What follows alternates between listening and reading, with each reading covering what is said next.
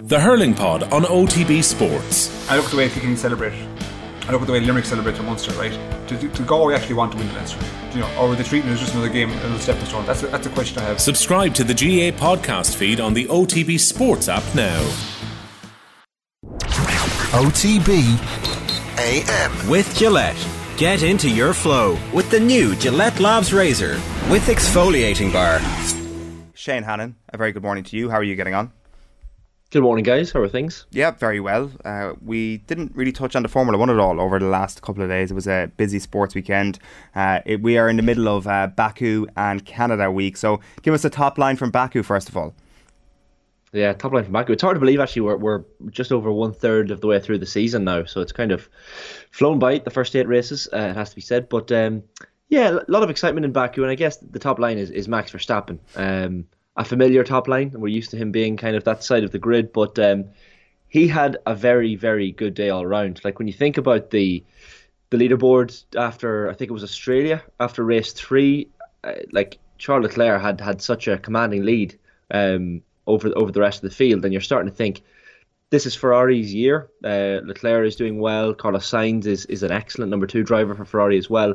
Like he was 46 points ahead. Um, was Charles Leclerc over Verstappen after that Australian Grand Prix. He's now slipped to 34 points adrift of Max. So that's an average loss of, of 16 points per race since that Australian Grand Prix. So all of a sudden, you, you just kind of see how quickly Formula One can turn on its head and the lead can, can slip to someone else. But yeah, I mean, Max Max had a fairly good weekend. His pace was, was, was so strong, in fact, in Baku at the weekend and Sunday, guys, that the the team radio were basically telling him to, to slow down and decrease his pace um, to, to kind of save save wear and tear in the car and on the tires as well. He did oblige and he did slow down, but his, his lead still increased over over his teammate Sergio Perez uh, to eventually win the race by, by more than 20 seconds. So, kind of shows how dominant he is. He's now won five of, of the eight races so far this season. And and if we're being honest, um, as much as we want a, a, a, drivers' championship battle like we had last year, he looks the far superior driver at the minute in the uh, the far superior car. Yeah, like that's the thing. Uh, is there a sense that maybe at the start of the season the Ferrari brand was kind of front and center, and people were like, right, we're harking back to, to, to, the great old days of Formula One here, where they will be contending, and absolutely, there's every chance that Leclerc will be in the winners' enclosure at the end of this whole season. Was, was was there a little bit of that, Shane, and maybe people didn't realise just how much Red Bull had to get their act together and how quickly they were capable of doing that? Yeah, there was. I guess there was a little bit of that. There was a little bit of the, the nostalgia, the seeing the red livery on the car, the prancing horse. Everyone got a bit uh, excited seeing a Ferrari car all of a sudden back competing again for, for races and for you would hope championships as well to make it a little bit more interesting. But um, and and that's not to say that, that Red Bull haven't had their issues. Like Max hasn't been been too happy with the, over, some of the oversteering on his car, which has kind of taken some of the pace away from him. But uh, and then he's had that battle with Sergio Perez, which you can turn into a positive or a negative. They had uh, you know issues in, in Spain that that Conor Mur- Conor sketches uh, so effortlessly turned into a turned into a meme where Perez basically has to let Max through, um, and doesn't like doing that. You know, there, there's they are teammates at the end of the day, but that's the joy of Formula One that they're also number one rivals. That the guy you're you're, you're in the same car as is the person you want to to, to uh, impress against the most. But the, yeah, the Ferrari thing is is fascinating because as I, as I said, that that start to the season, you're thinking, yeah, this is this is Charles Leclerc's year. Uh, the thing I'd be worried about, uh, guys, with with with them uh, and with Charles Leclerc particularly, he's had six poles. So of the six or the eight races this this year, he's been on pole position after qualifying six times. He's only converted two of those into wins. So seems to be an excellent driver on the Saturday in qualifying, and then whatever happens on the Sunday, um, it just goes to pot really uh, as soon as the race happens. Whether it's Red Bull's race strategy, um, whether it's these Ferrari uh, power unit and engine problems that seem to have kicked in, it's hard to know what what the issue is. Like you look at Baku at the weekend, and you know Leclerc retiring from the race after 20 laps, a power unit related issue. Carlos Sainz in the same car had to retire 11 laps earlier, um, and that seemed to be a hydraulics issue in the car. But it's not just those Ferrari cars uh, Ferrari also work on the the engines and provide the engines for some other teams. Uh, Kevin Magnussen's Haas being one of them, which suffered an engine related issue on, on Sunday as well. And then the Alfa Romeo of Zhou Guan Yu also had issues on Sunday. And again, that's a Ferrari provided engine. So all of a sudden, you're looking at the power units of Ferrari and thinking, something's not quite right there. A couple of uh, comments to put to you, Shane. Ricky Lowe says Max opted for a race setup instead of a qualifying setup. Looking back at it now, it was a brilliant plan. And then John Claffey kind of touches on a theme that's definitely been spoken about over the last little while. He says it's such a Formula One thing to do after such a brilliant year last year. They changed the rules for the cars, and now Max is going to run away with it. There won't be a championship for the last eight races. Is, is that on the money, or, or, or are we kind of maybe overlooking? Maybe the way Mercedes have shot themselves in the foot a little bit themselves this season, or or can they just blame that on, on the new setup and the, the new regulations this year? Like to an extent, they can they can certainly blame the regulations, but um, and you look at you know when things are going wrong, it's very easy to look at the, at the, at the regulation changes and say, okay, yeah, you know that's that's not really gone our way. Um, like some of the great quotes from from Christian Christian Horner even after the weekend, he's talking about the fact that Mercedes are complaining about these porpoising issues on the car. Um, other teams maybe aren't complaining as much. Certainly, Red Bull aren't complaining as much because they're clearly dealing with it. But certainly, you have to look at the re- rule regulation changes. Like they have a difficult job, the FIA every year. We, I mean, the the issues with the with the final race last year and, and Lewis and Max's battle and what should and should not have been done in, in letting letting uh, Max pass the cars in front of him. Like like they, they, they really can't win the FIA. But yeah, certainly the rule changes this year seem to have uh, gone in the favour of Red Bull, and, and, for the early part of the season, uh, Ferrari clearly and their power, power, unit was was something that was actually working working quite well.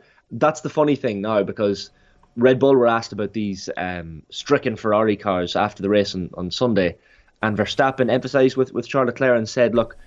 He had a similar pattern of, of, of engine problems in the first three races of the season, but his quote was, "Shit happens. That's racing. So uh, he didn't have um, a magnitude of, of sympathy for for his um, his Ferrari teammate or his Ferrari uh, colleagues, as you would imagine. So yeah, look, the the commenters are quite right. The, the the rule changes have certainly gone in in some particular teams' favors, but as we've seen with the swing since race three to the to the leaderboard now, anything can happen. So it's not all over yet.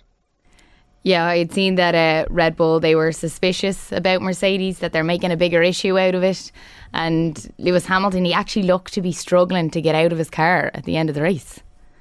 Like that, that is, and, and actually, that's a fair point because because to see a, a, Formula One driver getting out of the car in, in the way in which, like Lewis Hamilton, is a man who loves a little bit of uh, a little bit of drama potentially anyway, but it's hard not to to feel sympathy for him when you see when you see him getting out of the car like an old man um, after the race in Baku, and like a lot of kind of Formula One fans laughing online saying, oh, "Look at the look at the head of him getting out of that car." But it's a serious issue because um, this porpoising. I mean, you talk about the, the dangers of, of mini concussions in, in sports like the NFL. Like Pierre Gasly, I think was was talking about the fact that he's concerned about these drivers being having to use walking sticks by the time they're in their in their early to mid 30s because of because of these issues. Um, and this porpoising issue for like for anyone who isn't familiar, it's essentially aerodynamic issues that sees these cars bounce at the high speeds. So you can you, a lot of people will have seen it on the straights. You kind of have those wonderful slow mo videos online during the races and during qualifying where you can quite clearly see the cars bouncing. Um, and you're you're dead right, Ashley. Like Mercedes have been the team that have quite clearly struggled with that the most. Um, George Russell is, is part of the, the Grand Prix drivers uh, directorate as well, and he's talked about it from a safety perspective. He's actually been one of the most um, vocal voices talking about how dangerous it is. Um, and really, when you see people like like, like Lewis Hamilton struggling, and look, it, it has been it, it has been getting worse. Like Toto Wolff, I'm just seeing a quote here in front of me from Toto Wolff after the race on um, on Sunday and he's saying Lewis is really bad. You can see this is not muscular anymore. It goes properly into the spine, and it can have some consequence. The solution could be to have someone in reserve, which we anyway have at every race. He was talking about Lewis Hamilton potentially not taking part in the Canadian Grand Prix in Montreal. Uh, that's how bad his back problems were, and having drivers ready to go. And Stoffel Vandoorne, I think, and Nyck De Vries are their two reserve drivers. Um, but yeah, th- this porpoising issue seemed to bleed into the rest of the the, the drivers' um, grid after Sunday. So clearly, it's an issue that's not going away. And why, if sorry, if for people that don't know, why is it uh, worse for some cars than others? Like if some cars just getting it right. Yeah, well, this is the thing. Uh, car like, and this is why why some teams and and um, uh, team principals maybe don't have sympathy for for Mercedes. Um, so this this effort to get porpoising right, uh, brought out of the sport, there's a certain level at which cars can can um, be off the road uh, in terms of the, the chassis touching the track underneath. Mercedes is is quite low, uh, even in comparison to Red Bull. So they're they're essentially sacrificing a little. You know, they could bring the car a little bit higher, which would make the porpoising a little a little less dramatic, but that would sacrifice uh, team performance. Now that this is what Christian Horner is saying. He's saying Mercedes can't really complain because when the when they are capable of lifting the car even ever so slightly and making it um, a little bit safer for their drivers, then they can't really complain. Like he he's talking about these these calls for a rule change for Mercedes uh, and saying they're only causing a scene because their car has been so troublesome. He's saying the easiest thing is to raise a car. He was he was talking about uh, you should never run a car that's unsafe and he says that's more for the FIA's technical guys. There are certain cars that have more serious issues, Mercedes being being two of them. Um, and he thinks it's unfair to penalise the cars that have done a decent job with these porpoising regulations versus the ones that have maybe missed the target. And he's talking about Mercedes there. Uh, but if you look at it, like Daniel Ricciardo is another driver who had who had these issues on um, at, at the weekend, and he was talking about the general health. He said he never really understood all the the drama behind uh, Mercedes' complaints about porpoising uh, in the previous few races. But after after Sunday, you saw da- uh, Daniel Ricciardo bouncing around in his McLaren car as well. He says it's got worse and worse, and he sympathises now with everyone. He said after the race he felt rattled. Um, not good for our general health and well-being was it was another quote that stood out.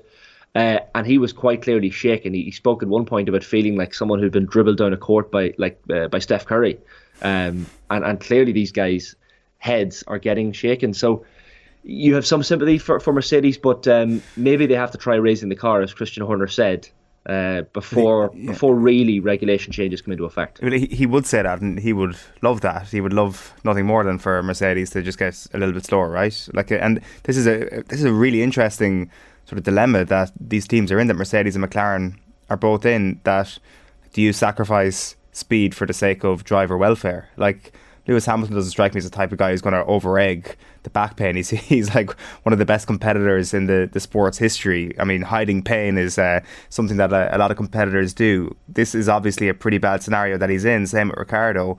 and the teams have the power, Shane, to stop this immediately, but it would obviously mean sacrificing their capabilities of going out and trying to stop Red Bull this weekend. Hundred percent, and and like you don't, you, you also need to point out the fact that at the end of the day on, on Sunday in Baku in Azerbaijan, uh, like George Russell finished in third, um, so he got a podium. Uh, Lewis Hamilton finished fourth, um, and that's not been a result that he's been kind of capable of getting so far this year. So the fact that they were third and fourth on the grid in the at the end of the race, uh, you know, and still having all these issues, highlights that they still have a little bit of speed. Certainly not the speed of, of Red Bull, and when the Ferrari cars' uh, engines managed to finish the race, certainly not as fast as them either. Um, but they can't really complain. Like apparently, the drivers by the end of this weekend, uh, in those drivers debrief meetings, uh, 19 of the 20 drivers were reportedly on board with having these these regulation changes, uh, and, and that could mean anything really. That that's down to the technical engineers in order to, to kind of change the cars to, to address this porpoising issue. But uh, Fernando Alonso appears to be the only exception, right? Uh, in terms why, of drivers. Well, I was going to ask, like, who do we know who the guy is? Why, why does he why does he not support his uh, his comrades? It, well, it doesn't really make sense, and I'm not quite sure why. He's why an old man as well. He's got the worst back of the lot, surely. this is the thing. He's he, like he's the old man. He's the grandfather of the grid. So you'd imagine he would have the, the, the biggest issues. Maybe perhaps he's taken the damage is already done to me. Um, been there, done exactly that, had a long career. So it could be it. But like when you see him not complaining about the issues and saying, "Ah, oh, it's grand, let's not change the regulations right now," but then his his Alpine teammate Esteban Ocon is one of the other 19 drivers uh, who is complaining, and he's in the same car as as Fernando Alonso. So, like.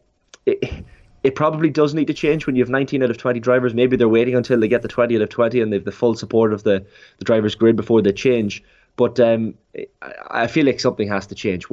As soon as drivers start talking about driver safety, um, and, and Lewis Hamilton was making the point as well, guys, that you know he's traveling down a down a down a straight at you know ridiculous speeds. You're touching 200 miles per hour and, uh, at, at points. If he manages to, he was struggling at, at, at that point to keep the car on the grid. You know, the porpoising and bouncing was so bad that at that speed he could quite easily have um, gone off and crashed into a pit wall, crashed into a into uh, the sidewalls, and that that would have been uh, that would have been dangerous. Uh, and as soon as drivers start mentioning safety, and Daniel Ricciardo was another that did it, um, I guess the FIA have to stand up and take notice. So Christian Horner can laugh at Mercedes all he wants, and of course he wants their pace to go slower. But um, but his drivers, like obviously there, his drivers want change, but Christian Horner doesn't want change. Is that, is, is that what we're seeing here? Yeah, and and it's a little bit of politics as well. Like I, I think Horner is Horner is of the the opinion that it's easy for, for Mercedes to complain, um, but he, he, he's he's always going to disagree with what Toto Wolff says. Like anyone who, who's watched Drive to Survive knows that that Horner and Wolff probably legitimately and genuinely don't see eye to eye as as human beings. Um, pretend to get on in the press conferences and that sort of thing, and there is that little bit of uh, full outrage and, and uh, battles that go back and forth. But uh, ultimately, I think even Max and Sergio Perez, the two Red Bull drivers under Horner, know that that something probably needs to change. Like Max is good friends with with Daniel Ricciardo. Believe it or not, he's, he has a, a fairly decent working relationship, it seems, with Lewis Hamilton as well, despite all that went on last year. So these drivers talk, uh, you know, on the grid, off the track. Um, so it, it probably feels like the, the, the rule changes are going to come into effect, but whether or not they'll bring them in soon um, remains to be seen because, of course, uh, Mercedes wanted to happen. Red Bull are quite happy as things as things go uh, to, to continue on the on, on, the way things are going. But you'd imagine something in, in, in, the next in the next number of weeks will come to a head with this porpoising, and, and as it affects, it's going to take a big crash. Um, it's going to take this bouncing causing some some serious issue, or, or a driver being quite visibly concussed in a, in a post race interview or something. I think uh, in order to, change it and really. It shouldn't so get as, to that stage. That's that's crazy. Like it's so so dangerous, and all the other factors that go along with it, like the heat that there was there at the weekend. Mm. All of those things must play a factor when you're in the car, like you know your mind, everything like that in the heat. Then if you have this on top of it, the speed you're going, like surely something needs to be done before it gets to that stage and there is a bad accident. Hundred percent, and like like um, listening to Lewis afterwards talking about, you know, he was just on the straight, holding and biting down in his teeth due to the pain. That's how he described wow. it. He said the only thing that really helped was was the adrenaline, and you can imagine at those speeds, adrenaline would get rid of a certain amount of the pain for you at, at that particular moment, but. He, he like he he found it almost difficult to express the, the levels of pain that he was experiencing in the car. He was saying at the at the end of the straight, you just are praying for, for it to end. Um, but then he goes on to say, look, still a good result for the team, third and fourth. Uh, but as you said, actually, visibly distressed getting out of, out of the car. He said it was the most painful race of his life, um, and and he's had plenty of them. So look, a growing number of drivers in, in support of this the, the, these rule changes in some way to ban, banish the bouncing, but yeah, when, when you hear drivers talking about having to bite down on their teeth to, to stop the pain on a straight, that's that's extremely concerning. Yeah, so maybe a lack of a competitive head to head so far in this year's Formula One season, but that is a significant enough storyline, and that's one to, to keep an eye on over the next little while. So, Canadian Grand Prix this weekend in Montreal. Uh, thanks, million, for explaining that, Shane. Just before we let you go, tonight in uh, Poland. It is Ireland against Ukraine in the final match of this international window. It's a 7:45 kickoff. James McLean was in front of the media yesterday and uh, talked about uh, his home gym as uh, a sanctuary for him to, I guess, keep up to speed in his own fitness work, to, to get fitter, to get faster. Stephen Kenny was saying that he's actually added a, a yard of pace, he reckons, over the last little while.